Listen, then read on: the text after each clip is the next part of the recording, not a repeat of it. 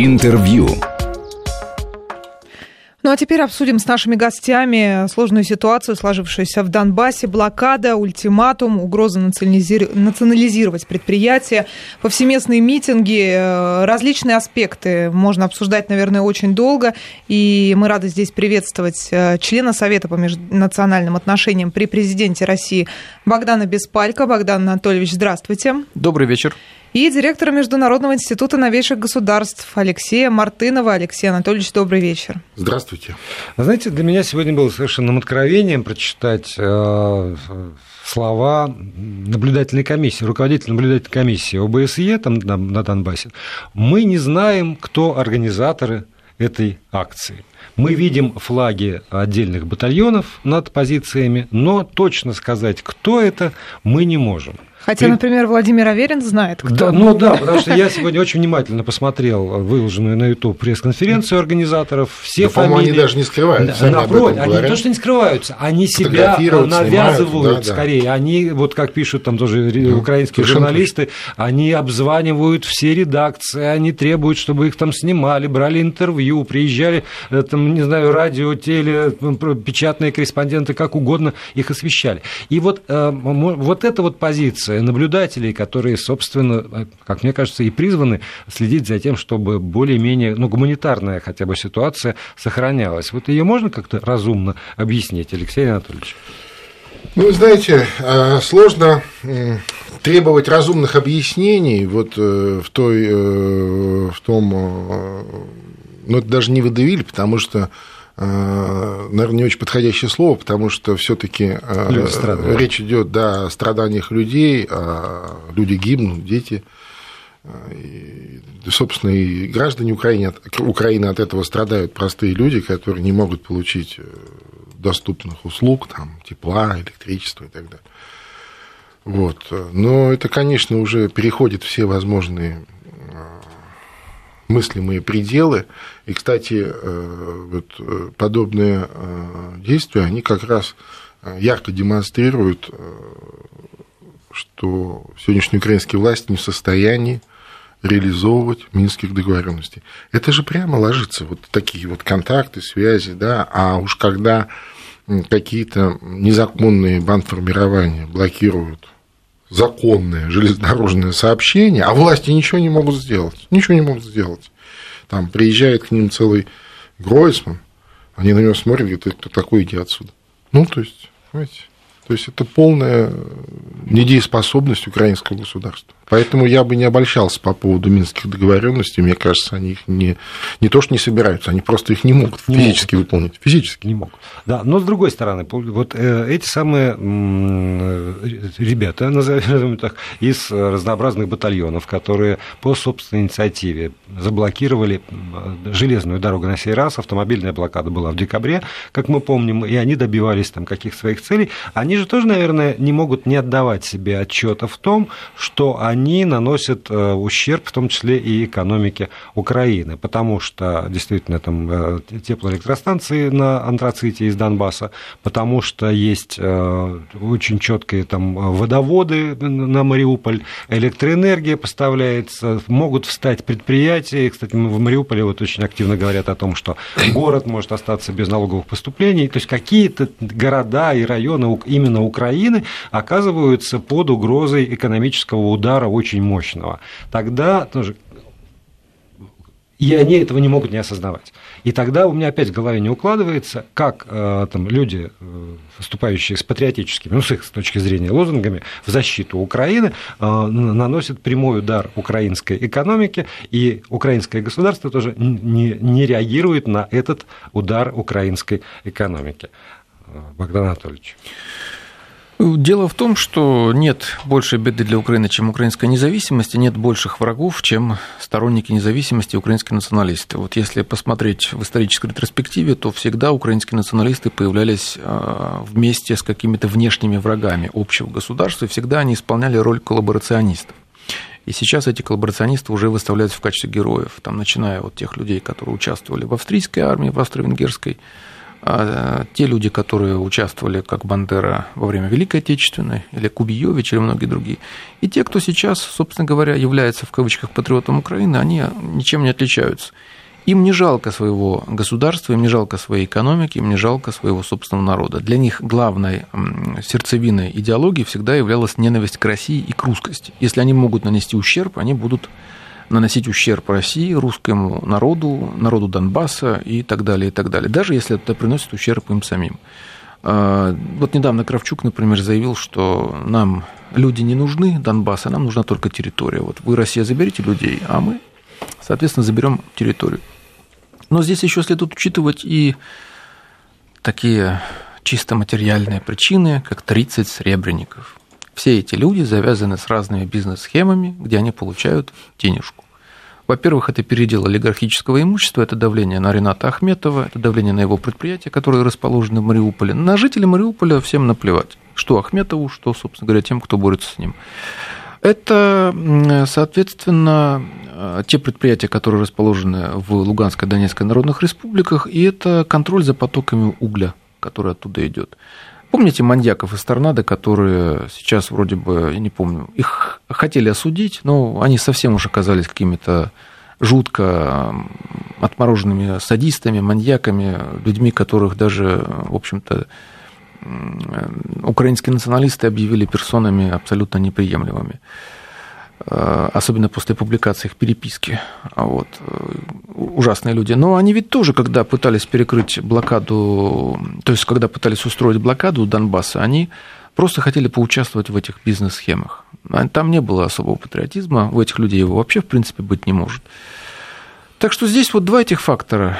Если мы возьмем и проанализируем все шаги украинского политического бомонда, то все они направлены против России, но при этом против экономики Украины. Это разрыв торгово-экономических связей, это попытки ввести визовый режим, это запрет на, скажем, использование платежных систем, который бьет прежде всего по тем людям, которые работают в России, и так далее, и так далее.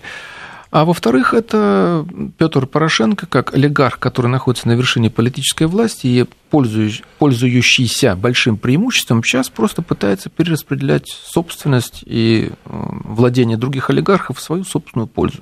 Одним из самых крупных вот, является Ахметов, которого он и наметил в качестве жертвы. Если, скажем, остановится коксохимическое производство, то его запустить заново будет очень сложно.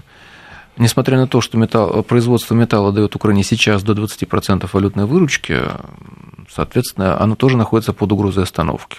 Но эту выручку хотят поделить, присвоить, передел, переделить так далее. Нет, а тогда, наверное, надо пояснять, ну и мне в том числе. А если э, действительно там блокаду не снимут, если руководство ДНР и ЛНР действительно ведет внешнее управление на предприятиях ахметовских, в том числе предприятиях, которые расположены на их территориях, если остановятся там Коксахим и металлургические, соответственно, тоже ахметовские предприятия в Мариуполе, то тогда как, как какой бонус-то, как, какой профит для того же Порошенко, как перераспределять, если этого не будет по факту? Ну, смотрите, вы помните сцену из фильма о Шерлоке Холмсе, когда они а, проникли в дом шантажиста?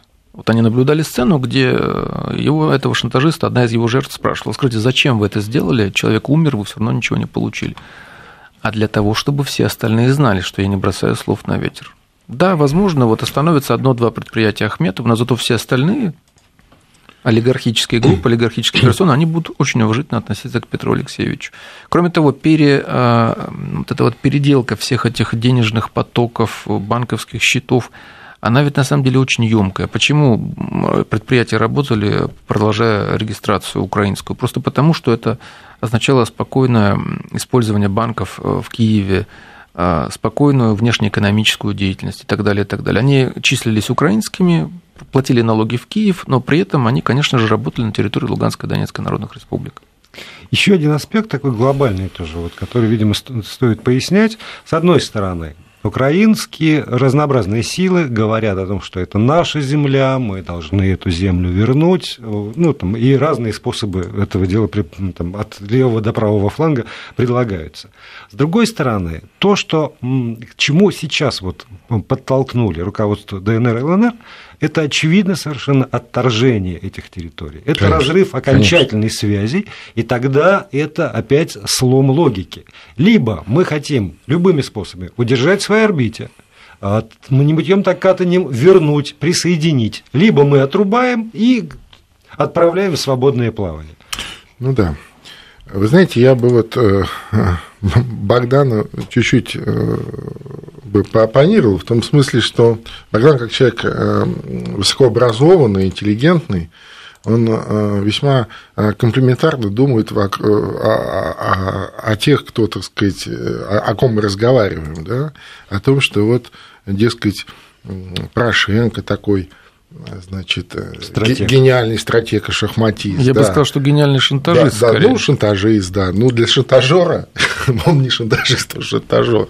Так вот, для шантажера тоже нужны незаурядные интеллектуальные способности. Что вот э, эти псевдопатриоты, они такие продуманные, они так вот в этих значит, схемах как-то себя чувствуют э, уверенно, да, и, и, и понимают, чего они хотят, и, так сказать, достигают некой своей цели и так далее.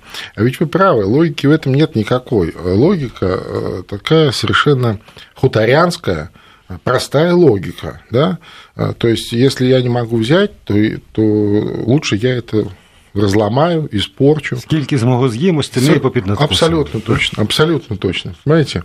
А, то, что касается того же Ахметова, а, ну ведь действительно он же мог, а, все знали, что его вотчина это Донбасс, да, и когда все это началось, он теоретически мог, условно говоря, встать а, в Киеве, да, и уехать на Донбасс и там жить, да, и быть там, так сказать, королем Донбасса, да, но он же этого не сделал. Он остался в украинском поле, он остался украинским олигархом, он остался в присутствовать в виде фракции в Раде, в виде э, тех или иных э, значит, министров или чиновников, да, как это водится в олигархических государствах.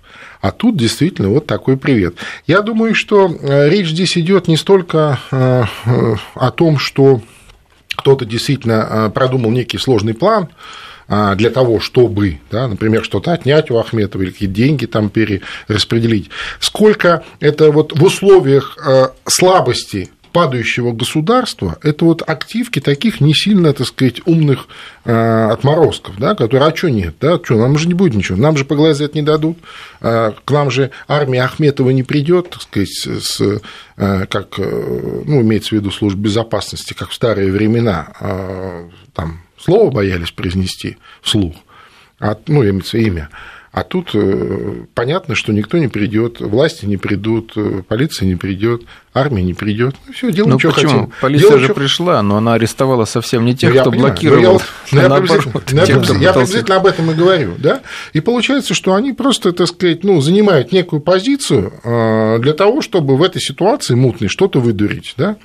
А если шире посмотреть на эти вещи, то а, я думаю как раз, что а, чем больше хаоса и разрухи вокруг, тем а, вольготнее себя чувствуют вот подобные экстремистские структуры, сообщества, вот эти люди и так далее. То есть несистемные такие элементы. Их же, между прочим, не так много как вот представляется из средств массовой информации, да, на 40 миллионов украинских граждан, дай бог, вот таких э, откровенных отморозков, ну, наберется тысяч 10. Ну, дай бог. В я... лучшем случае. Да, я имею в виду... Судя по всему, потому, Я имею в виду вместе есть... со всей обслугой, с, с депутатами Верховной Рады, с водителями и так далее. Понимаете, тысяч, ну, вовлеченных, угу. тысяч десять, а тут 40 миллионов. Так вот, 10 тысяч отморозков, по сути, взяли в заложники 40-миллионную страну, 40 миллионов э, граждан Украины и делают, что хотят, разрушая, так сказать, вокруг себя все а, пространство. Конечно, это не нравится э, Донбасским республикам, конечно, они говорят, ребят, ну так нельзя, так не положено. Ведь, понимаете, с одной стороны, можно было наплевать, ну, что, дескать, мол, уголь не идет, и ладно, да? но ведь тогда встанут шахты. А если станут шахты, значит, закроются рабочие места, значит, людям будет негде работать, значит, негде им будет ну, получать какие-то деньги и так далее. Вот о чем думают а, лидеры республики. Они говорят, если вы будете поступать таким образом, мы действительно национализируем все это дело, мы а, довольно быстро, как они говорят, а, надеются, перенаправим эти потоки в другую сторону, на российскую территорию, на российский рынок, и все, и мы будем также работать, получать, э, так сказать, какие-то за это деньги, люди будут работать на своих рабочих местах, и все. Но самое, на мой взгляд, интересное в этом во всем заявление о том, что республики готовы в расчетах не только внешних, но и внутренних перейти на российский рубль. Это, конечно, серьезный такой шаг, скажем, от Украины, от Киева, к которому, по сути, их подталкивают. Ну, это надо было сделать давно уже, на самом деле. Надо было сделать давно уже и национализировать предприятие, и перейти на рубль. Просто были некоторые надежды на Ахметова, на то, что он все-таки станет таким своеобразным отцом Донбасса. Но для него вот предприятие важнее. Ну, насколько я понимаю, он помогает республике. Помогает, иначе, но, бы, кстати, как, да, бы, вот иначе это, как бы они существовали. Да, на этой пресс-конференции, которую я действительно внимательно отслушал, там приводились, например, такие цифры, насколько им можно верить, не знаю. Я вот за что купил, за то продаю. Это пресс-конференция организаторов блокады. Они говорили, 36 миллионов килограммов гуманитарной помощи, вот так вот, 36 миллионов, миллионов килограммов. килограммов да, гуманитарной помощи уходит туда ежемесячно. И а, ссылаясь ссылаясь на свой положительный опыт, они мы там, возвращались в декабрь, когда они блокировали автомобильные дороги, и гордо, посмеиваясь, а, говорили о том, что вот они остановили гум конвои ахметовские, и там сразу зашевелились, и вот, значит, им удалось выторговать какие-то вещи, там, ну, по, по поводу, в частности, военнопленных. Ежемесячно 3000 тонн, что ли, получается? Я правильно Но, посчитал? Это стра- страшное, что называется. Да, ну вот сообщение, правда, на 7 часов, что акции Ахметовской ДТЭК упали до 80% их котировки. То есть капитализация ахметовских акций падает. Это явное давление, по-моему, на Ахметова. Мы продолжим этот разговор сразу после выпуска новостей. На студии Богдан Беспалько и Алексей Мартынов. Интервью. Московское время 20 часов 33 минуты. В студии Вести ФМ Владимир Аверин, Мария Фролова. И мы продолжаем обсуждать ситуацию с блокадой Донбасса. Э, вместе с нашими гостями у нас в студии директор Международного института новейших государств Алексей Мартынов и член Совета по межнациональным отношениям при президенте России Богдан Беспалько. Знаете, я сейчас буду, наверное, адвокатом дьявола, но, но тем не менее. Вот э, из того, что вычитал тоже в разнообразных украинских источниках не решается вопрос с проблемой обмена военнопленными не решается вопрос с признанием людей, пропавших без вести, э, официально э, наделенных статусом военнопленных. Э, из-за этого там тормозится вот этот обменный процесс. Матери, значит, ассоциация матерей и сестер и там жен бьет во все колокола и выступает со страшной нечеловеческой силой. И поскольку есть претензии, ну, конечно, прежде всего к ДНР и ЛНР, но и к Киеву официальному, я сейчас то, разрыдаюсь просто, да, боже мой. Да, там... То тогда мы, ребята из батальона Донбасс, про который mm. мы тоже знаем, что наших mm. там 86 после Дебальцева оказалось, а статус военнопленных дали только 56. Вот э, это 86-56, это цифры тоже приведенные а, в, в прессе. То мы вынуждены, мы вынуждены организовать блокаду для того, чтобы все, в том числе официальный Киев, наконец поняли проблему и начали шевелиться, и чтобы наших парней, там, мужей, там, чего, братьев, э, сыновей вернули, наконец, чтобы этот обменный процесс пошел. Это все не более чем повод. Если мы посмотрим на ситуацию на Донбассе за последние два месяца, то мы увидим, что в нарушение всяких минских, прежде всего, первых двух пунктов договоренностей, Украина перешла в наступление, начала занимать серые зоны, и обострение под Авдеевкой, и даже сами украинские СМИ называли наступлением. Это нарушение самых первых, самых основных главных пунктов Минского соглашения. Каждый день от нескольких сотен до нескольких тысяч обстрелов Луганской и Донецкой народных республик. Что они там вообще вспоминают о Минских соглашениях? Это они, в общем, так шутят, что ли, не знаю, вроде этих вот наблюдателей слепо-глухонемых из ОБСЕ. На самом деле это не более чем повод для того, чтобы перекрыть э, эту дорогу вот с теми целями, которые я обозначил выше. Первое – это просто уничтожить ЛДНР, вторая – это передел имущества и давление на Ахметова. Его полностью раздавить, конечно, нельзя, но заставить поделиться его, скорее всего, будет можно. Поэтому военнопленных можно было обменивать и без блокады, можно было об этом говорить. Почему Савченко приехал на Донбасс обсуждать пленных – Почему Рубана сейчас задержала После служба чего безопасности? обструкции. Да. Да, да. Кстати, она говорила, что она попала на Донбасс козьими тропами, которые крышуются сотрудниками а, СБУ и которые используют контрабандисты. Почему Рубан, а, офицер, который занимается обменом пленных, почему его сейчас начинают третировать СБУ, задерживать и так далее, и так далее? Предоставьте этим людям свободу действий. Пусть они едят, ездят и обмениваются пленными. Кроме того, ЛДНР всегда настаивала на обмене всех на всех. Но украинская сторона не шла на это предложение. Так нет, я, ну, я просто никому. Там звучат просто претензии пленные... и в адрес, и в адрес да, нет, понятно, понятно. Киева просто тоже. Пленные, пленные никому в Киеве не нужны. Понимаете, это эм, э, государство э, украинское, оно сегодня э, существует только на бумаге. Э, фактически государство, как вот государство, да, оно не функционирует. Понимаете? То есть, если бы оно функционировало, таких вопросов бы не стояло. Понятно, что когда проходят какие-то военные конфликты, э, всегда есть вот достаточное количество э, каких-то организаций там, и там, матери, родственники. Ну, понятно, это понятные эмоции и так далее. Но в данном конкретном случае они абсолютно правы. Только а, в чем претензия это к Донецким республикам?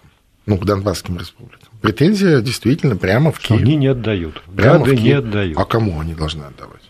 Вот этим бандитам, хулиганам, незаконным формированиям, естественно, они с ними не контактируют. А в рамках вот той контактной группы, где происходят контакты с официальными представителями Киева, эти вопросы просто не стоят и все. Не нужны пленные э, Киеву ну, имеется в виду свои, свои военнослужащие, которые находятся в плену. Вот в этом смысле а, я с вами соглашусь и э, тоже согласны, наверное, с вами и те люди, те, украинские э, там, э, радикалы, которые обвиняют Киев как раз вот в отсутствии вот этой вот государственной политики и государственной силы. А вот еще одна выдержка. Организаторы блокады свою миссию уже выполнили. О торговле с, с отдельными регионами Донецкой и Луганской Луганской областей на Украине наконец-то заговорили. И претензия, ребята, уже столько лет тянется. До три сих, года, до, три да, года, до сих пор года. украинское государство не определило ни правила взаимоотношения с этими территориями, ни там какие-то более-менее... Слушайте, а зачем? А, там... а зачем? Схема вот. работает, схема работает. Зачем? Деньги идут, все. Логика Дело такая. в том, что прежде всего Киеву не нужно прекращение войны. Конечно. Поэтому не Конечно. нужно ему ни обмен пленными, Конечно. не нужно ему прекращение огня, ни отвод тяжелых вооружений и так далее. Это очень удобный способ, во-первых, держать всех радикалов и всех этих безумных, буйных там вот подальше от Киева на фронте, особенно в условиях социально-экономической деградации. А во-вторых, э, это очень удобный способ списывать все, абсолютно все проблемы внутри Украины на войну, которая, вот видите ли, развязала коварная, там, якобы агрессивная Россия против несчастной нынки Украины. Да, но при этом Киев же не отказывается от налогов, которые поступают от предприятий. Но он же декларирует, что это территория Украины, естественно, он будет требовать, чтобы эти налоги поступали в киевский бюджет. Более того, многие откровенно говорили, что нам, жители Донбасса, нам не нужны. Я вот говорил о президенте Кравчуке первом, это говорил и министр, скажем, культуры Нищук, который их обозвал генетически неполноценными жителей Донбасса. Это говорил там журналист Богдан Буткевич более откровенно, что там некоторое количество этих людей надо убить просто. А вообще полтора миллиона людей на Донбассе – это лишние люди. Так что ничего удивительного в этом нет.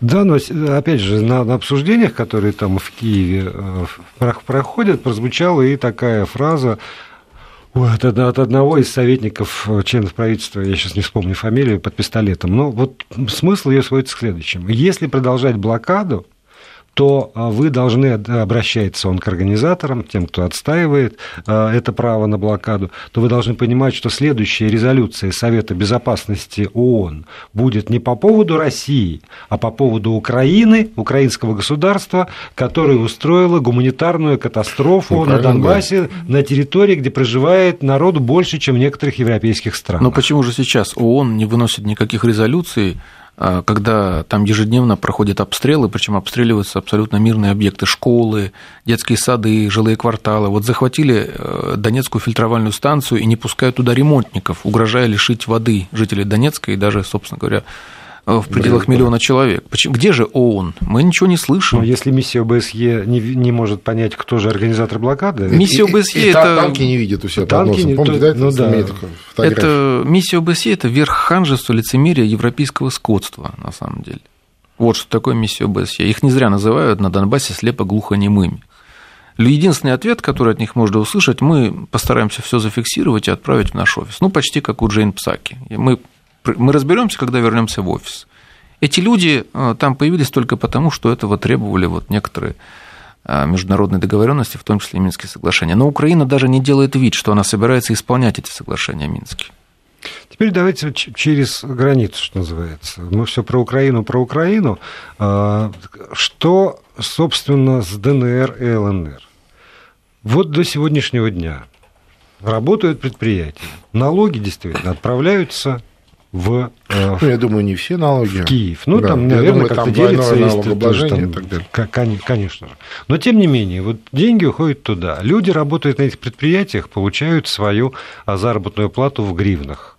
Угу. Хотя параллельно действует вот еще и российский рубль. Мультивалютная такая угу. вот ситуация в этих самых областях. Теперь э, хорошо. Блокада продолжается, руководство вынуждено идти на а, введение внешнего, самоупра... внешнего управления на этих предприятиях, даже на национализацию, и все равно встают тогда вопросы. А каким образом эти предприятия будут функционировать? А сохранятся ли тогда а, вот, э, ну, там, какие-то кооперационные связи? А сохранятся ли внешнеэкономические контракты, которые были завязаны на ту форму собственности и на тех собственников, и на тех менеджеров, между прочим, которые которые работают под юрисдикцией Украины. Здесь действительно очень сложная такая экономическая проблема встает, организационная экономическая. А возможно ли ее, в принципе, решить в обозримые сроки? А я, кстати, не думаю, что она сильно сложная. А, и, э, скорее всего, э, если действительно вот по такому сценарию все пойдет, э, ЛДНР просто откажутся от гривны и все. Совсем откажутся. Совсем. Вот просто перейдут на рубль. А, при том, что а, довольно обширный общий участок границы у нас есть, и при том, что там приграничное взаимодействие идет очень активное, я думаю, что больших сложностей в этом смысле не будет. То, что касается национализированных предприятий, я сомневаюсь, что а, сами донецкие власти будут их эксплуатировать как государственные предприятия. Ну, раз, так сказать, ну, пускай они признаны, но они же государство, они так об этом говорят то э, сами они вряд ли будут их эксплуатировать как государство, они, конечно, э, будут искать э, опытных управленцев, инвесторов, наверняка будут проводить приватизацию, наверняка будут привлекать внешние средства, внешние деньги. Да, но чтобы и, пришел инвестор и, и можно было сделать приватизацию, должна быть более-менее стабильная а, тоже там конечно, государственная конечно. ситуация. Конечно. Какой внешний инвестор, откуда сегодня Слушайте, может прийти э, туда э, с гарантией сохранения знаете, прав собственности? Вы знаете, а, я вам приведу пример из приднестровской практики. А, в Приднестровье есть э, металлургический завод ММЗ в Рыбнице, а, который как раз буквально вот под конец советской власти запустили, там, 89-й или 90-й год, ну, что-то такое. Прям вот, вот накануне, вот, потому что абсолютно новое предприятие, ну, сейчас уже не так, а вот тогда. Так давайте вот. интригу оставим, потому что у нас сейчас все равно техническая пауза да, должна давайте, быть. И давайте, сразу после давайте, этого давайте. Алексей Мартынов и продолжит свой рассказ. Интервью. И мы продолжаем обсуждать блокаду Донбасса с Богданом Беспалько и Алексеем Мартыновым. И создали интригу до паузы на погоду. Э, обещал Алексей Анатольевич привести приднестровский пример. Так вот, э, в Приднестровье Молдавский безаллергический комбинат э, в 90-е годы продавался и национализировался властями, по-моему, раза три или четыре, да, если я вот правильно помню, ну, там, за 7 лет. Да? А там разные были собственники, приходили туда. Да? Это были и э, металлурги из России, это были и металлурги из Украины соседней, это были какие-то и совсем иностранные собственники и так далее, понимаете? И вот эта вот ситуация с э, непризнанностью, с санкциями, ну, правда, там уже не было к тому времени, конечно, войны, но я э, напомню, что в Приднестровье до сих пор состояние ни войны, ни мира, то есть состояние замороженного конфликта, да, то есть когда удалось, так сказать, э, с помощью миротворческой операции прекратить любые а, боевые действия и э, создать механизм который бы не позволял их возобновить, а, и это длится уже там, 25 лет почти, да, но, а, тем не менее, ситуация такая же, ни войны, ни мира. И это не мешает хозяйственной деятельности. А, скажем так, где э, есть бизнес, где есть выгода, там всегда есть понимание у всех сторон. А, и не только у значит, непосредственных участников, ну и у потребителей, у тех, кто в итоге э, это все дело покупает, куда поставляет и так далее. Э, я уверен, что договорятся довольно быстро. С кем, я не знаю теми же украинскими олигархами там, или с российскими или с какими-то еще. Святое место пусто не бывает. Нет, оно, конечно, не бывает, но все равно, если вот иметь в виду то, что там, э, то, что там есть, насколько мы знаем, э, несколько крупных заводов, десятки шахт, Янакиевский металлургический завод. Э, там много чего. Да, ну, прежде, прежде всего это вот там 20 шахт, э, из которых крупнейшая шахта именно Засядька. Да, найдут, например, инвестора, но при этом нужен еще и рынок сбыта. Сегодня практически вот эти 9 миллионов тонн угля идет на, на Украину. В этом году даже до, до 12 миллионов собирались по планам поднять вот, это, вот этот поток. Угу. Если иметь в виду, что Украина действительно все, с Украиной полная заморозка. Ну, будет. Покупать какой-нибудь Китай через российские компании, вот и все, вот, вот и вся. Да нет, я думаю, что да, будет... Ну, условно, условно, вступается с экономическим ну, Китай, Китай, я не думаю, ну, я условно что говорю, да. я не обязательно, что так будет, ну, Но через я думаю, российские что... компании, через да. российских э, посредников. Почему? Скорее всего, та же Украина будет покупать та же Украина только через может посредников. покупать через, через ростовскую фирму э, какого-нибудь там Януковича, например, ну, сына имеется в виду. Ну, логистика усложнится, стоимость увеличится. Ну, например, поймали же сами же украинские журналисты э, ВПК украинские на том, что они закупают через Молдавию э, двигатели для бронетранспортеров, которые при этом увеличиваются в стоимости с 10 до 15 тысяч долларов. В одной только Молдавии было 4 фирмы-посредника, чтобы, соответственно, запутать эти следы. Также, вероятно, будут покупать и уголь, будут покупать все остальное, тем более, что непосредственно у самой России Украина в пиковые моменты покупала и электроэнергию, и уголь, и много чего другого. Но я думаю, что действительно инвесторы могут найтись. Не обязательно это будут какие-то российские, это могут быть какие-нибудь международные инвесторы, это могут быть э, люди, которые привыкли рисковать. Кроме того, Сейчас стоимость этих активов будет падать, и для того человека, который привык рисковать, покупка может очень выгодно оказаться не столько с точки зрения э, производства как такового, но и с точки зрения перепродажи, скажем так вот. Так что эта угроза вполне реальна, но требует, конечно, достаточно большого труда, возни, смены менеджмента, заведения там новых банковских счетов, возможно, каких-то судебных разбирательств и так далее, и так далее. Но в любом случае это, в принципе, теоретически, технически это возможно. А это выгодно? Вот если вот в этих категориях выгодно, невыгодно. Предположим, действительно, блокада продолжается, Кому? решение все вступает в силу э, тем, э, ну, скажем, ДНР, НЛР. Конечно. Они от этого какой-то получают плюс? Ну, понимаете, первый и главный, наверное, плюс здесь не в какой-то прямой выгоде, да, там, в деньгах, а в том, что э, власти, ну, пускай они признанные, да, они заинтересованы в том, чтобы эти предприятия работали, чтобы рабочие места сохранялись, чтобы была занятость людей, чтобы люди получали зарплату, на эту зарплату, ну, кормили себя, да, вот как минимум. И вот это главная, на мой взгляд, задача и главный пафос этого э, заявления в этом. Да, но э, если мы там посмотрим на, на, на уровне завтра и послезавтра. У них нет выхода в ЛДНР. Эти предприятия все равно придется национализировать, все равно менять э, их э, юрисдикцию. Просто потому, что Киев не оставляет им выхода.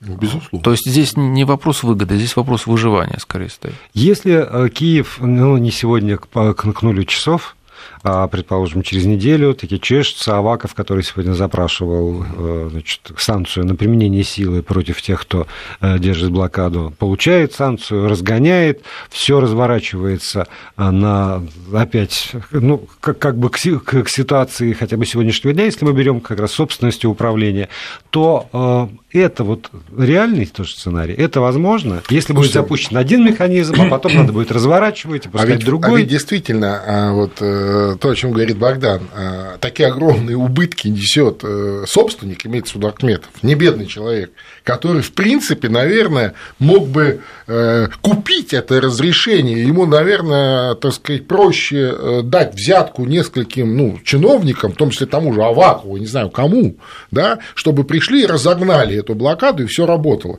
Почему-то он этого не делает. Ну, кто-то пытался, кто-то пытался разогнать блокаду, там арестовали как раз тех, кто пытался их разогнать. Вот. А что касается ну, Ахметова... Я прошу прощения, организаторы да. блокады тут же обвинили в этом полицию э, этого самого региона. Полицию обвинили в бездействии, на самом деле полиция просто наблюдала, не, как ну, эти люди пытались армия, разогнать. Там не только полиция, там, национальная гвардия, что, что там только нет. Но да. мероприятие... А тут какая-то, знаешь, э, совершенно беззаконная ситуация, которой не может государство справиться, президент не может справиться. Что это вообще? Но менеджмент ДТЭК, например, уже заявил, что он не будет э, принимать внешнее управление и подчиняться правилам ДНР. То есть они остаются в украинской юрисдикции, и это может привести к конфликту между ними и между руководством ну, Донецкой Народной Республики. А этот вот конфликт какой? Они будут звонить друг другу по телефону и говорить, Вася, ты не прав? В чем это? Увидим, там может быть все что угодно, вплоть до использования, соответственно, тоже вооруженных людей, до смены фактически руководства этих предприятий, менеджмента и, и действительно введения внешнего управления. Признают они, не признают. Сейчас вот истекает в полночь этот э, ультиматум. Если, допустим, через неделю вдруг украинское правительство очухается и решит, э, соответственно, снять блокаду и восстановить все, что было раньше, ну, возможно, вернут э, на круги своя. Но все зависит от того, что будет происходить в ближайшие дни, и от того, насколько быстро решаться в Киеве вернуть, развернуть ситуацию на 180 градусов. В итоге этого разговора у меня все равно остается ощущение, что вот в проигрыше все, да, абсолютно. От, от этого, конечно. вот когда хвост виляет собакой, в проигрыше оказывается... Слушайте, от того бардака, что на Украине, точно все, все в проигрыше. Да. Украина стреляет в Россию, но стреляет через свою ногу. Но это выгодно именно тем людям, которые вот Украине вручили, скажем, ружье и попросили ноги, выстрелить. Да, да. Что называется. Спасибо большое за этот разговор. Богдан Беспалько, Алексей Мартынов, политологи, специалисты по Украине были у нас в студии. Ну а мы ждем 0 часов для того, чтобы понять, что же будет дальше. Интервью.